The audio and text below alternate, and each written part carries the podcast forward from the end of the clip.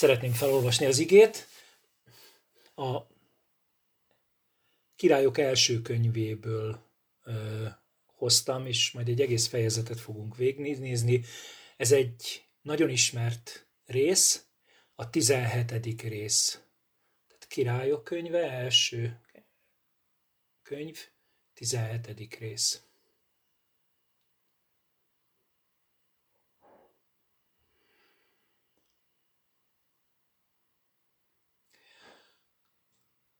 A Gileádban lakó Tisbei illés ezt mondta Ahábnak.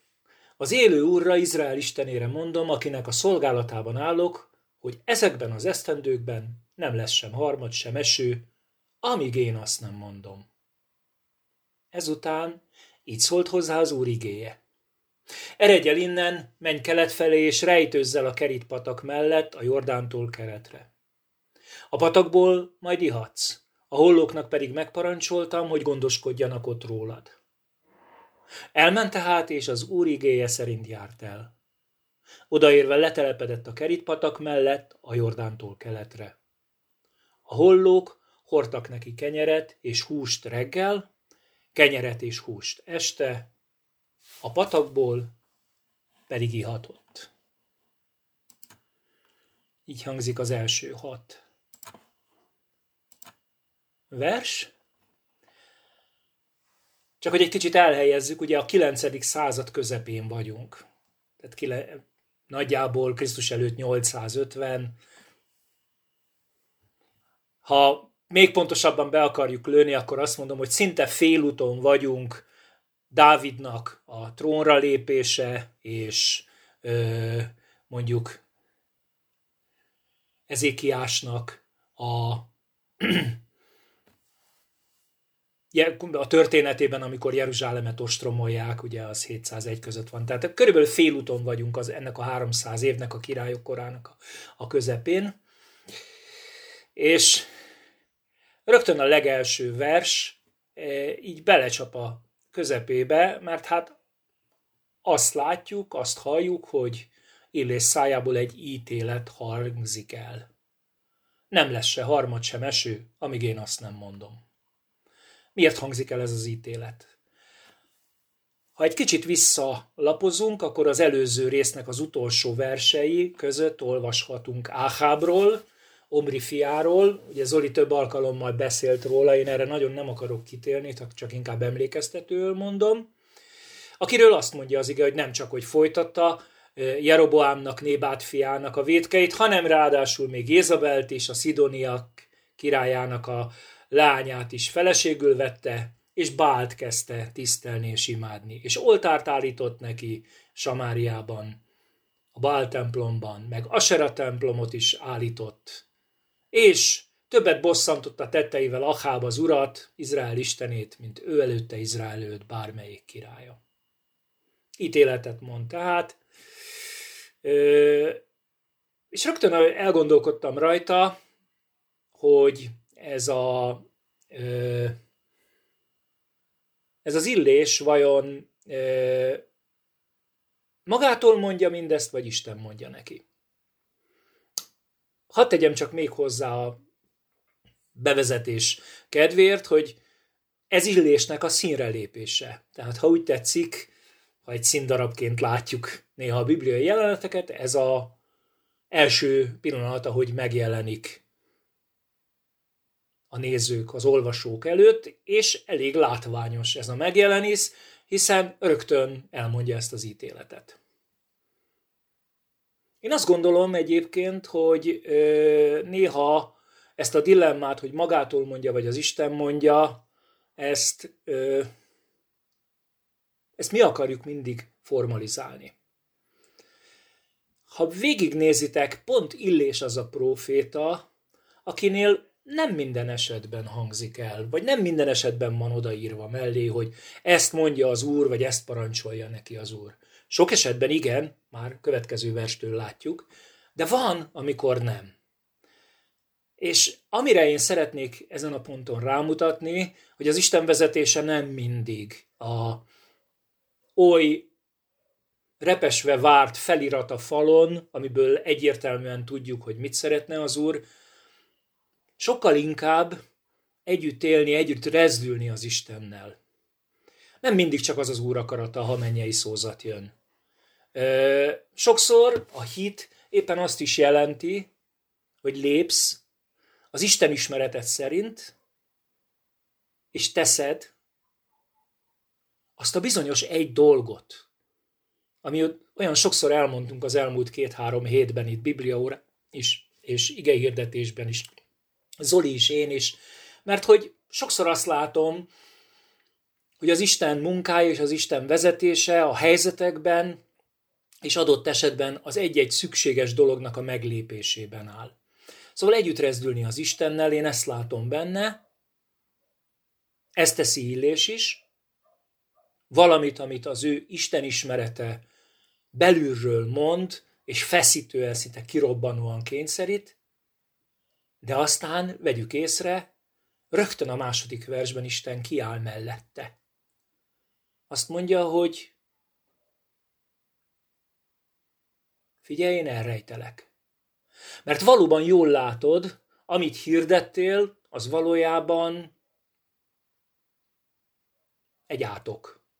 Átok minden alkalommal, hogyha nincs eső, ha nincs harmat, ha nincsen élelem itt a tejjelmézzel folyó Kánaánba, akkor az valahol mindig átok. És bizony ez az átok, ez nagy általánosságban mindenkire kihat, de ha te engedelmeskedsz, akkor nézd, én gondoskodni fogok rólad. Azt mondja neki, eredj, megparancsoltam, hogy gondoskodjanak rólad. És ugye az ötödik versben rögtön azt is látjuk, és ez egy fontos, elment tehát, és az Úr igéje szerint járt el. Talán nem először mondom, de nekem nagyon fontos. A várakozásunk, az emberi várakozásunk legtöbbször mindig úgy működik, hogy hiszem, ha látom. De az isteni pont fordítva működik. Azt mondja Isten, ha hiszel, akkor majd látsz. Éppen ezért a hit folyamata mindig kivétel nélkül valami olyan, hogy előbb van a kijelentés Istentől, és persze pontosan ahogy itt mondom, ez nem feltétlenül ö, szózat, lehet egy belső meggyőződés is, ezt követi a cselekvés, és csak ezt követi az, hogy kívülről is meggyőződhetsz, hogy ez valóban igaz. Legtöbbször éppen az a nehézség számunkra, hogy ezt a sorrendet szeretnénk. Mivel két lábbal a földön járunk, mivel lelkünk a földporthoz tapad, szeretnénk megfordítani és megváltoztatni. Hogyan cselekszik Isten? No, azt hiszem, hogy éppen erről e, mutat egy nagyon izgalmas példát itt a fejezet első története. Mert az, hogy meghallja, és azt, hogy az úrigéje szerint jár el, az még mindig nem hordozza magában azt, hogy vajon én hogyan képzelem el a történetet. Gondoljuk csak végig egy picit, izlelgessük ezt a dolgot. Hollónak parancsolja meg, hogy hozzon kenyeret és húst reggel. Hát, mózesi ö, rendelkezésükből tudjuk, hogy a holló az egy tisztátalan állat, nem kóser. Ez már önmagában nagyon gyanús. Érdekes egyébként, hogy ez a kép azért majd vissza fog köszönni. De csak gondoljátok végig, nem elég, hogy a holló nem kóser, azt se tudjuk, hogy mit hoz. Honnan hozza? Kóservágóhídról, kóserasztalról? E, nem nagyon van e, befolyása és lehetősége illésnek bármilyen módon is ezt, e, ha úgy tetszik, szabályozni. engedni kell Istennek. De azt látom, hogy a hogyant, hogy majd hogyan fog ez történni, azt nem tudjuk kontrollálni, sőt sokszor úgy teszi, hogy el sem tudjuk képzelni. Ahogyan nem tudjuk elképzelni azt sem, hogy a meddig történik mindez. Hiszen, majd a folytatásban látjuk, egyszer csak majd véget ér a kerítpatak melletti gondoskodás. A hit az egész egyszerűen ebben a jelenetben, az én olvasatomban Annyi, hogy belemerülök a nem láthatóba, hagyom, hogy az Isten vigyen, és egy kicsit, ahogy a Mózes szavai, vagy a Mózesre való utalása van a zsidó 11-nek, úgy megyek előre, mint aki látom a láthatatlant. De, és ez nagyon fontosnak tartom ebben a történetben, az Isten megmentő munkája korán sem egy statikus dolog. Soha, korán sem egy kiszámítható dolog. Nem csak azért nem, mert nem tudod, hogy mi lesz a hollóval, mit fog hozni a holló, hanem, ahogy olvassuk a folytatásban rögtön, a, hat, a hetedik vers a történetet úgy folytatja, hogy egy idő múlva azonban kiszáradt a patak. Ami teljesen logikus is, mert nem volt eső az országban. Ugye itt a patakok legtöbb, legtöbb esetben időszakos vízfolyások, vádik voltak, tehát akár logikus is lehetett. Én azt látom, hogy Isten egy leckén vitte keresztül ebben az első szakaszban Illést, a profétát, bízol-e bennem? A folytatás, hadd olvassam fel a következő szakaszt, a hetedik verstől. Ekkor így szólt, illetve nyolcaditól, ekkor így szólt hozzá az úr igéje, kelj föl és menj el Szidonhoz tartozó sareptába, és maradj ott. Én megparancsoltam ott egy özvegyasszonynak, hogy gondoskodjék rólad. Fölkelt tehát és elment Sareptába. Amikor a város bejáratához érkezett, éppen ott volt egy özvegyasszony, aki fát szedegetett.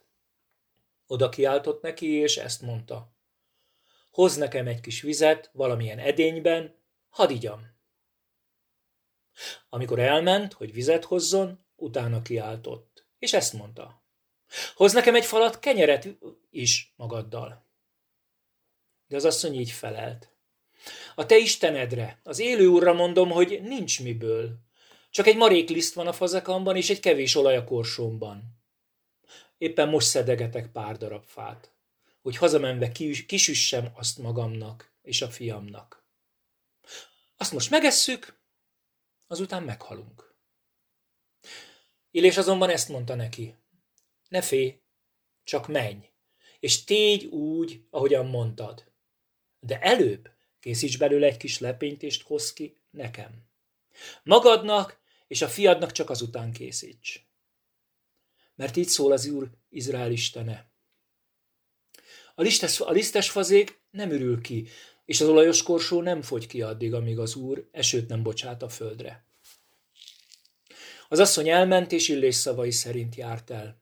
És evett ő is, meg az asszony, és a háza népe is, minden nap.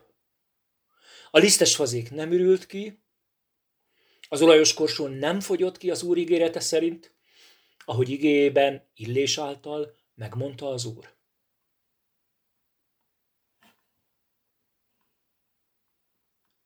Szóval azt látjuk, hogy a tisztátalan állat általi gondoskodásból Isten most északra, Szidonba, ez a mai Libanon területe, ide küldi a profétát. Nyilván a történetből és a helyszínből következően egy pogány asszonyhoz. Elgondolkodtam azon, hogy vajon miért egy özvegyasszonyhoz küldi az Isten? Hát ha már gondoskodni akar, hogy őszintén, akkor nem tudná egy tehetős, egy igazán gazdag helyre küldeni. Hát az Istennek semmibe nem kerül, ahol tuti a gondoskodás. De majd meglátjuk, Istennek terve van. Nem csak illéssel, hanem az özvegyasszonyról is. Özvegyasszonyjal is. Hiszen Illés már megbizonyosodott Isten gondviseléséről, és ez a második történet sokkal inkább a vendéglátóról szól. Ugye, azzal küldi ide, hogy megparancsoltam egy özvegyasszonynak, hogy gondoskodjon rólad. Úgy, ahogy megparancsolta előtte a hollónak. Isten számára ugyanúgy eszköz bármelyik ember, és nyilván van mindig egy olvasata, az illés olvasata, van egy másik olvasata, az özvezasszony olvasata is. Az, hogy hogy teszi az Isten, őszintén szólva nem tudjuk.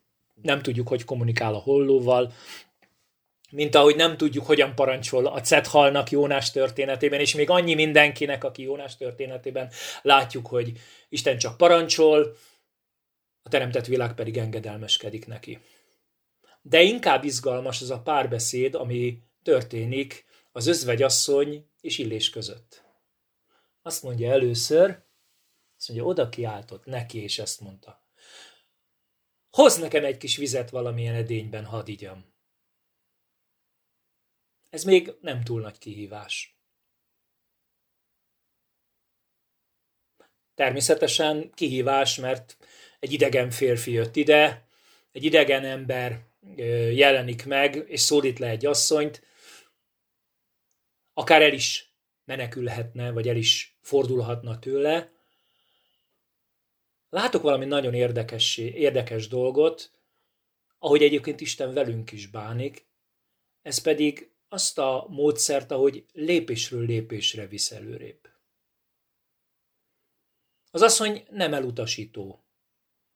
Jött itt egy jövevény, most érkezett a város bejáratához, valószínűleg teljesen jogos, hogy nagyon szomjas már, hozok neki. Elindul, hogy vizet hozzon, olvassuk tovább, és talán némi pimasságot érzünk Illés szavaiban, én hiszem, hogy ezen a ponton nagyon erősen Isten cselekszik, és Isten szól általa, utána szól az asszonynak, aki már engedelmesen elindult neki vízér, hogy hoz egy kis hoz egy kis kenyeret is magaddal. Ugye a Biblia kenyeret mond, ezt érdemes mindig úgy hallani, hogy a kenyér az nagyon sokszor általában az ételnek a szinonimájaként van, hogyha tehát azt olvassuk, hogy hoz egy kis kenyeret, akkor hoz egy kis élelmet magyarul. Látszik, hogy az engedelmesség, a kihívásra való engedelmesség következménye egy újabb kihívás a részéről. Az elsőt még nem volt túl nagy kihívást teljesíteni, és ezzel mi is sokszor így vagyunk, hogy hát ezben nincs nagy kihívás, ezt tudom csinálni, uram. De valahol Isten el akar vinni jellemzően mindig a teljesítőképességünk határaihoz is. Ha nem így lenne, akkor az mindig csak az én teljesítményem lenne. És el is jut az asszony a teljesítőképessége határához, hiszen ezt olvassuk a folytatásban, hogy én már reménytelen állapotban vagyok. Csak egy marékliszt van a fazekamban, egy kevés olaj a korsómban. Megyek, kisütöm magamnak és a fiamnak, megesszük, aztán meghalunk. Azon gondolkodtam, hogy vajon ez depresszió-e, de ennél sokkal több. Valószínűleg nagyon objektív, nagyon tárgyilagos helyzetfelismerés. Tehát amikor azt mondja, hogy egy marékliszt, akkor háziasszonyok, képzeljétek ezt magatok elé, hogy egy maréklisztből mennyi lepényt, mennyi tortillát, mennyi ö, palacsintát ö, tudtok kisütni. Hát, a család valószínűleg éhes maradna utána. Az asszony is csak ennyit lát. Ez van. Ebből az következik, hogy megeszem, és aztán várom a halált. Nem mert meg akarok halni, hanem mert nem látok kiutat.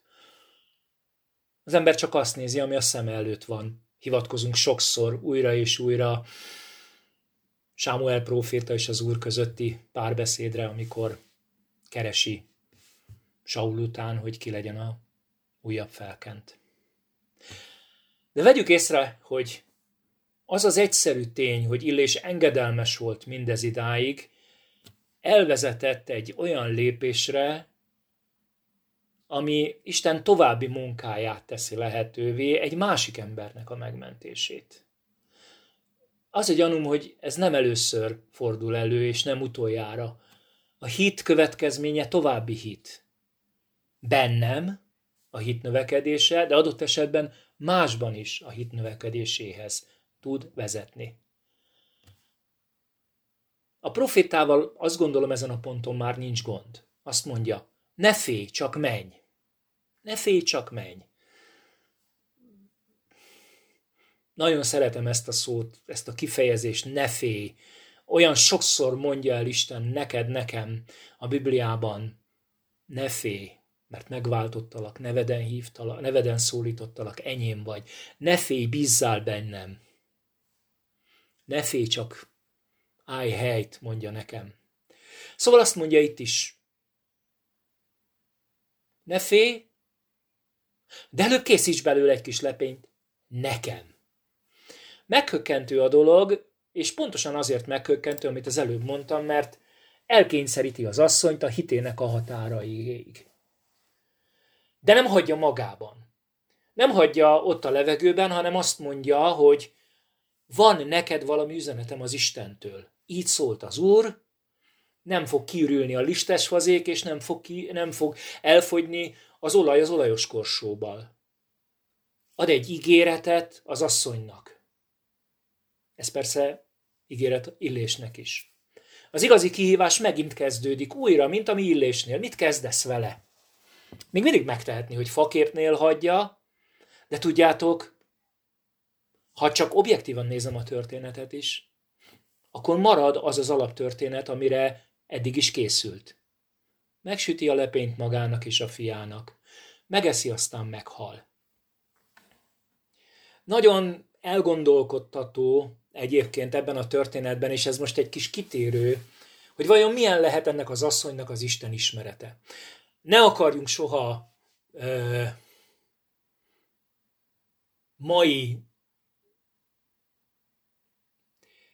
újjászületett keresztények számára, akiknek van egy belső, nem csak kívülről felszínen, hanem belülről való Isten ismerete, ne akarjuk ezt a képet számon kérni soha a bibliai szereplőktől. Tehát amikor Isten ismeretről beszélünk, semmiképp ne keressünk ilyet benne.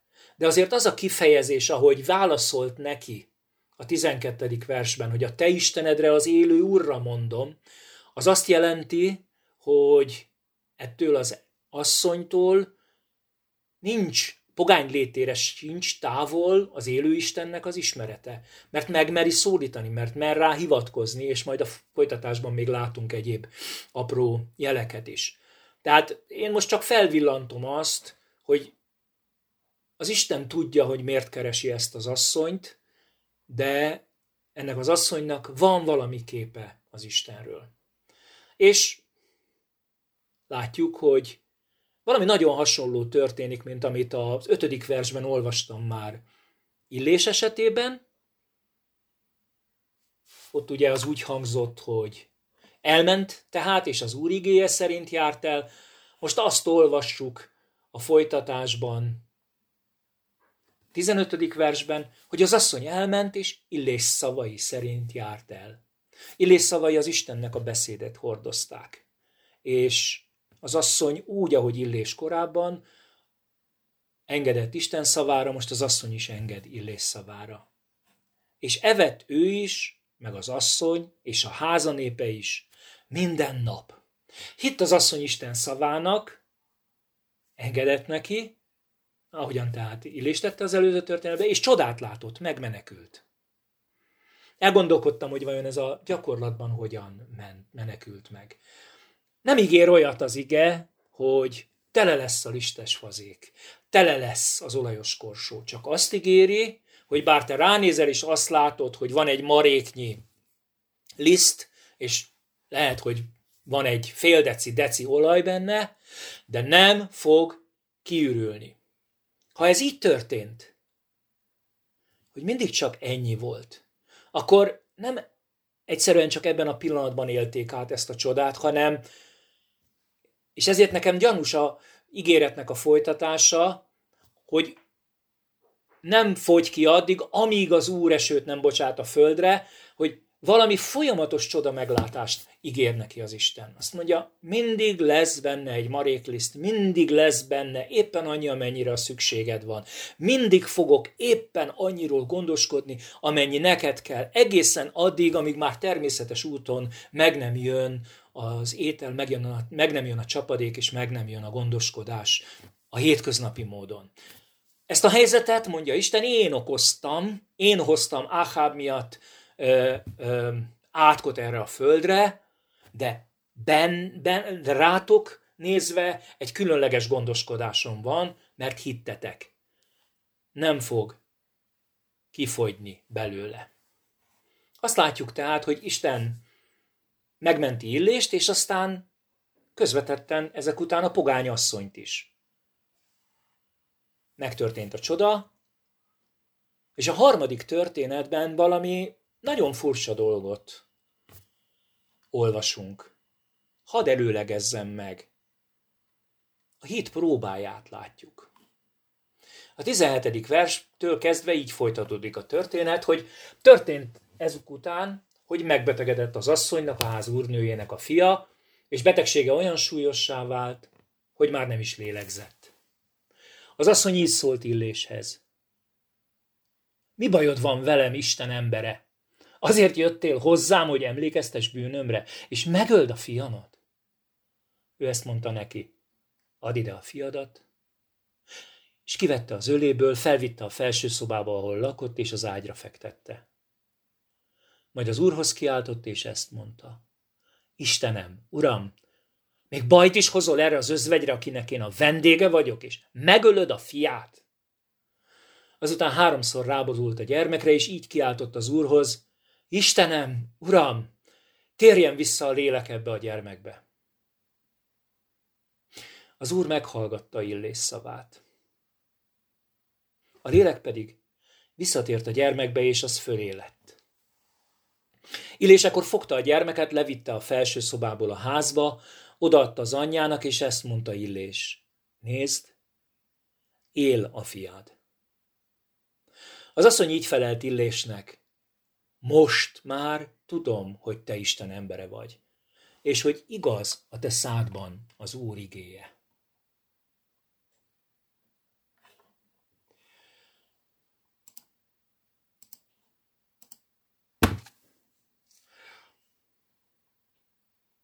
Az első, ami a történetben nyilván a legfeltűnőbb, az az asszonynak a reakciója.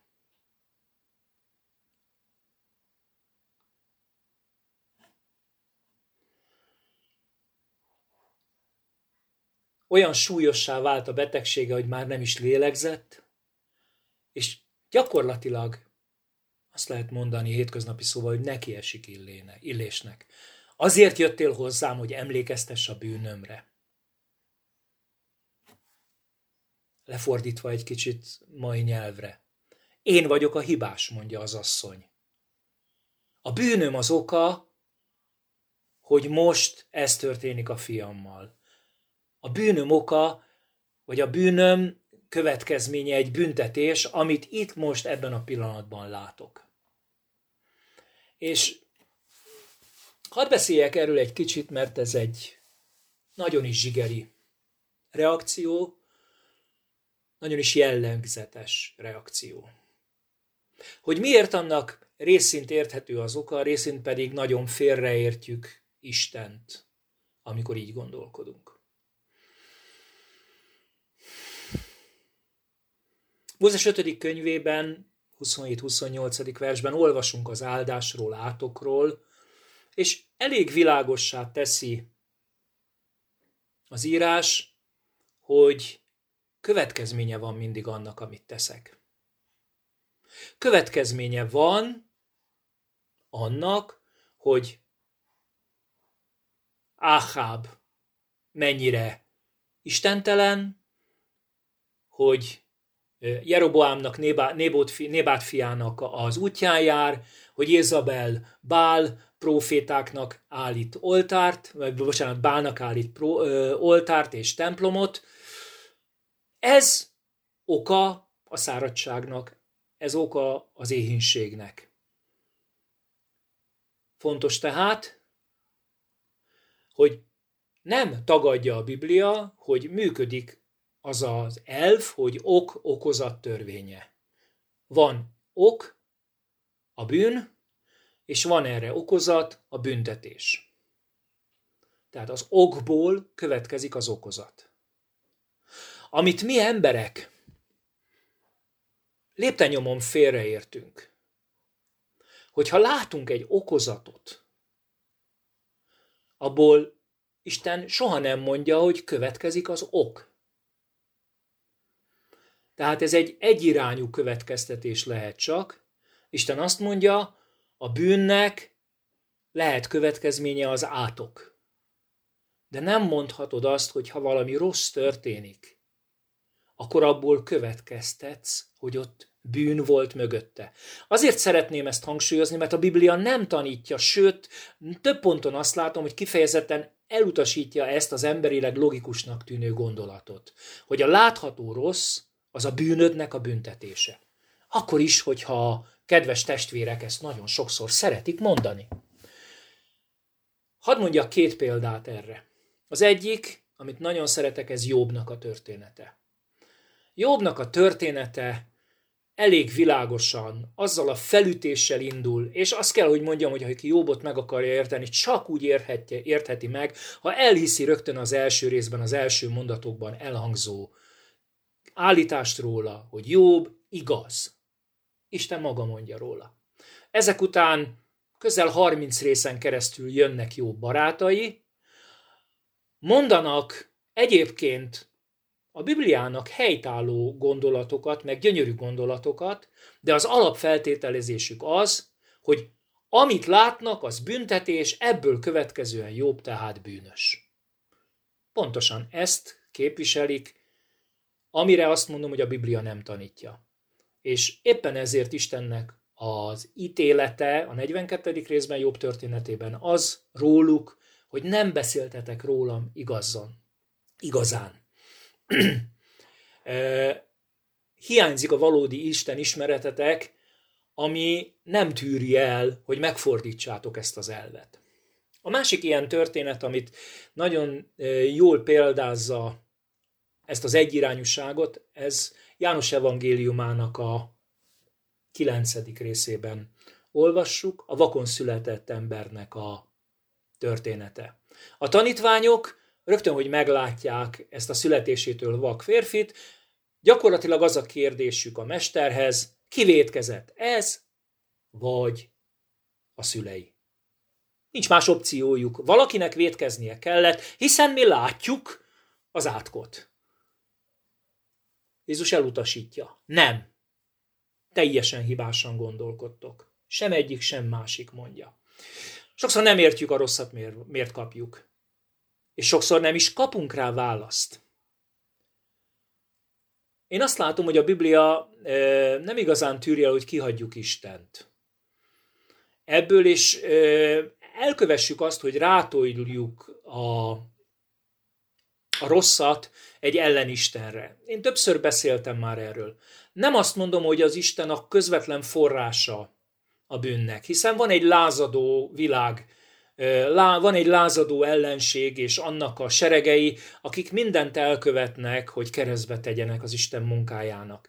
Ők nem ellenistenek, ők egész egyszerűen csak lázadnak, pusztítanak, rabolnak, megtévesztenek, de az Isten kontroll alatt tartja még ezt is, és hogyha történik rossz is, akkor azt mondja az Isten, hogy én ezt is fel fogom tudni használni a te javadra. Ne fogadd el hát azt a vádat, hogy ami veled történik, az biztosan azért van, mert hibáztál, és most büntet az Isten. Akár mennyire is. Szeretjük néha még mi keresztények is. Ezt az egyszerű, ám teljesen téves sémát alkalmazni. Természetesen nagyon sokszor ez lehet alkalom arra, hogy felismert, hogy valamit elrontottál. De ha valamit felront, felismersz, hogy elrontottál, a Bibliának mindig az a válasza, hogy térj meg, mondd el Istennek, kér tőle bocsánatot, de ne kezeld úgy a helyzetedet, mint büntetését az Istennek. Felírtam ide magamnak, mert annyira látom azt az éles ellentétet, amire nem figyelünk. János evangéliumának tizedik részében olvassuk. A tolvaj csak azért jött, hogy lopjon, öljön és pusztítson. Én, mondja Jézus, azért jöttem, hogy életük legyen, sőt, bőségben éljenek.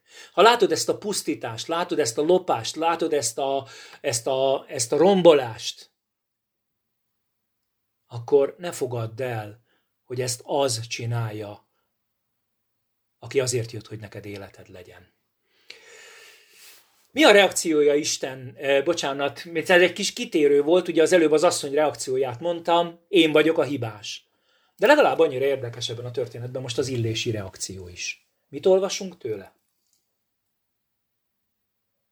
Hadd fordítsam egy kicsit ö, le azt a ki nem mondott párbeszédet, ami a történetből kirajzolódik, ami talán közben Illés és az Isten között zajlik. Mint ha azt mondaná Illés, Uram, hát bajt hozol erre az özvegyre, akinek én a vendége vagyok? Hát valóban én leszek az oka a halálának, amiért ide A, a, a szövegben ugye azt olvassuk, hogy vendége vagyok, legalábbis a rúfban, az, a, az új fordításban, ez az eredeti szövegben a jövevény szó. Úgy is mondhatnánk, azt mondja Illés, hogy én itt egy befogadott, megtűrt migráns vagyok, és én a jelenlétemmel bajt hozok erre az özvegyasszonyra. Az asszonyban is van valami fajta ilyen háborgás. Azt mondja, mi bajod van velem, Isten embere? Talán még az is megfordul a fejében, hogy ha ez történik velem, ha ezt hozod rám, akkor te valóban az Isten embere vagy? Valóban ilyen a te Istened? Nehezen értjük meg az özvegyasszonynak a helyzetét, ha nem gondoljuk végig a kor társadalmát. Ha ez az özvegyasszony elveszti a fiát, akkor elveszíti vele együtt az időskori támaszát is. Nincs nyugdíj. Nincs állami segély. Nincs semmi támasz, ez a fiú az időskori támasza. Sokkal többről szól ennek a fiúnak az elvesztése, mint egy rokonnak az elvesztése. A saját jövőbeli biztonságának az elvesztését is jelenti egyben. És azt látjuk, hogy Illés, Illés nagyon jól látja, és tulajdonképpen mintha megrémülne, felfogja ezt a vádat, és, és, és tényleg így így esik oda Isten elé, eléggé őszinte beszéddel. Majdnem, majdnem azt, nem majdnem, egyértelműen azt az őszinte beszédet hallom ki, amit néha e, meghökkentő módon a panasz zsoltárokban hallunk. Azt mondja, megölöd a fiát? Uram, hát nem az én ötletem volt, hogy ide jöjjek, nem azért vagyok itt, mert ide akartam jönni, te hoztál engem ide. Hát, uram, meggondoltad te ezt? És egyébként, uram, ne számíts arra, hogy itt nagyon népszerű leszel. Hát, uram, itt a te jó hírneved is kockán forog.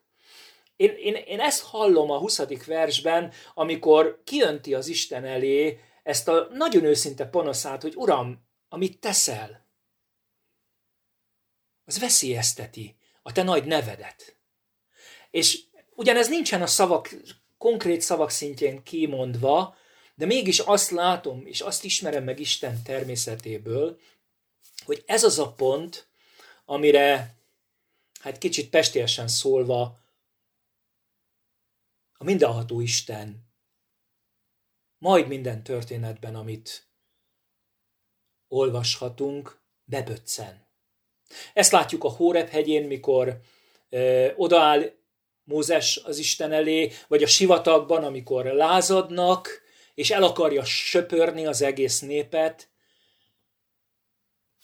Mózes a Isten dicsőségére és a nagy nevére és a hírnevére hivatkozik, és azt mondja, hogy hát azt fogják mondani a népek, hogy ez az Isten nem volt képes arra, hogy megszabadítsa őket, kihozta ide őket meghalni.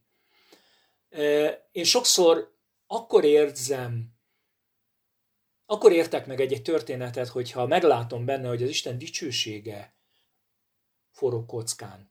Mintha ez a erős számonkérő hang, ez pontosan erre emlékeztetni az Istent, hogy ö, veszélyben a dicsőséget.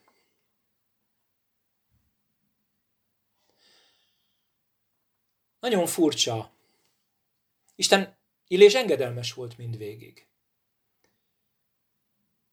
És ami ezután történik, az talán egy picit szokatlan a számunkra, egy szokatlan olvasata a Bibliának, pedig, pedig léptennyomon jelen van, jelen van, ahogy az előbb a Jobb történetebre is hivatkoztam ott is, hiszen Jobb is egy ugyanilyen határozottsággal áll oda az Isten elé. Jelen van a panasz Zsoltárokban is, amikor, és azért ez a Zsoltárok könyvének egy jelentős része, ami panasz Zsoltár. Jelen van a siralmakban is, akár Jeremiás siralmában is, és ez valami nagyon olyan, amit mi protestáns keresztények nem szeretünk. Mert úgy gondoljuk, hogy nem elég alázatos. És ez a mondat, tudjátok, mégiscsak úgy hangzik, a legnagyobb alázattal együtt, hogy Uram, megtettem, amit kértél. Most te jössz. És persze azt mondjuk, és azt vallom én is, hogy az Isten teljesen független tőlem. Én, én ebben az értelemben soha nem fogom tudni az Istent kényszeríteni semmire.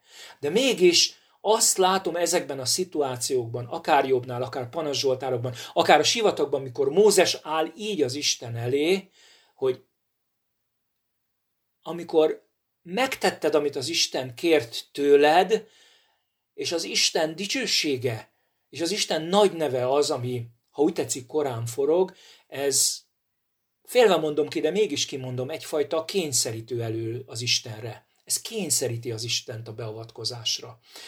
Nem tudjuk, hogy miért, hiszen csak egy kérést olvasunk, vagy majdnem azt mondom, hogy ez a kérés, ez majdnem felszólítás. Nézzétek, a 21. versben azt mondja, háromszor rábul a gyerekre, és így kiált az Úrhoz, Istenem, Uram, térjen vissza a lélek ebbe a gyerekbe. Nem tudom, érzitek-e, hogy nincs benne a feltételesség, nincs benne a, ha lehetséges. Valami olyasmi isteni meggyőz, Isten ismeretről való meggyőződés van Illésben, hogy tudja, hogy az Isten dicsőségével nem fér össze az, hogyha ebben a helyzetben a gyerek meghal. És az Úr meghallgatta Illés szavát. Ugye már kétszer elhangzott valami nagyon hangos, ha, ha, hasonló mondat. Az ötödik versben Illésről mondtuk, elment, is, elment tehát, és az úr igéje szerint járt el. Engedett az úrnak. A 15. versben az asszonyról mondta, hogy elment, és az illés szavár szerint járt el. Engedett az illésnek, és bármilyen hihetetlen is, én úgy látom, hogy úgy kerek ez a történet, hogy Istennek a lényéből fakadóan, amikor Illés hozzá kiált, akkor az Úr meghallgatja Illés szavát, enged Illés szavának. És a kérdés csak az, hogy mi ennek az igazi célja. Én azt látom, hogy a hitelesség bizonyítéka Illésnél is, az asszonynál is, itt az Istennél is ugyanaz. A hitelesség a kérdés. És Isten enged az imának és megelevenít. Talán a záró vers az, ami megmagyarázza, hogy miért gondolom így. Mi az asszonynak a reakciója? Így felelt Illésnek, most már tudom, hogy te Isten embere vagy, és hogy igaz a te szádban az Úr igéje. Az előbb, néhány versel korábban, mintha, mintha megkérdeztem volna, hogy vajon valóban proféta, vagy valóban az Isten engere vagy. Most már tudom, hogy az vagy. Látom, hogy az a beszéd, ami a szádban van, az Istennek a beszéde a szádban. Eddig csak csodát láttam. Eddig csak azt láttam, hogy a marékliszt és az egy kevés olaj, az valóban megmaradt. De most valami sokkal többet látok, mert most az Úr igéjét látom saját magam igaznak. És ez sokkal több, mint meglátni egy csodát. Én azt gondolom, hogy ezen a ponton az asszony illésen keresztül találkozik magával az Istennel. Megmenekül a illés, megmenekül egy pogányasszony, és még az Isten dicsősége sem csorbul. De mindez, nézzük csak végig, mi minden kell. Bizony egy lépésről lépésre járás. És minden lépcsőfoknál hit kell. És minden lépcsőfoknál engedelmesség kell. És minden lépcsőfoknál cselekvés kell. Miközben ezek a lépcsőfokok néha, ha a racionalitás szintjén nézzük, akkor lehetetlen küldetések, lehetetlen a holló által etetve lenni, a patakból itatni, ki tudja mennyi ideig. Lehetetlen, hogy ha egyszer csak egy malékliszt van, akkor mégis éljünk. És mégis azt látjuk, hogy mivel engedelmeskednek a szereplők és cselekednek, ezért valóságá válik az, ami tulajdonképpen az egész történetben kimondatlan. Jakab levelében olvassuk a második részben, hogy meg fogom neked mutatni a cselekedeteim alapján a hitemet. És ezt látjuk. Megmutatja a hitemet. Mi hát a végeredménye az egésznek? Érdekes, mert azt hiszem néhány héttel ezelőtt egyszer már ugyanezzel a gondolattal foglaltam össze. Jobbnak a történetének a végén, a 42. rész 5. versben azt mondja Jobb, hogy eddig csak hírből lát, hallottam rólad, de most saját szememmel láttalak. Ebben a történetben is valami ilyesmit kapok. A hit több, mint csodákat látni. És a hit több, mint egyszerűen csak megmenekülni egy veszedelemtől. A hit azt jelenti, hogy meglátni Istent saját magunknak. Meglátni Istent cselekedni úgy, ahogy ezt az asszony meglátja, hogy az Isten cselekedett az ő életében, és a gyermeke életében, és Illés életében is. Adja meg az Isten, hogy mi is meglássuk az Istent saját magunknak, úgy, ahogy ők meglátták. Amen.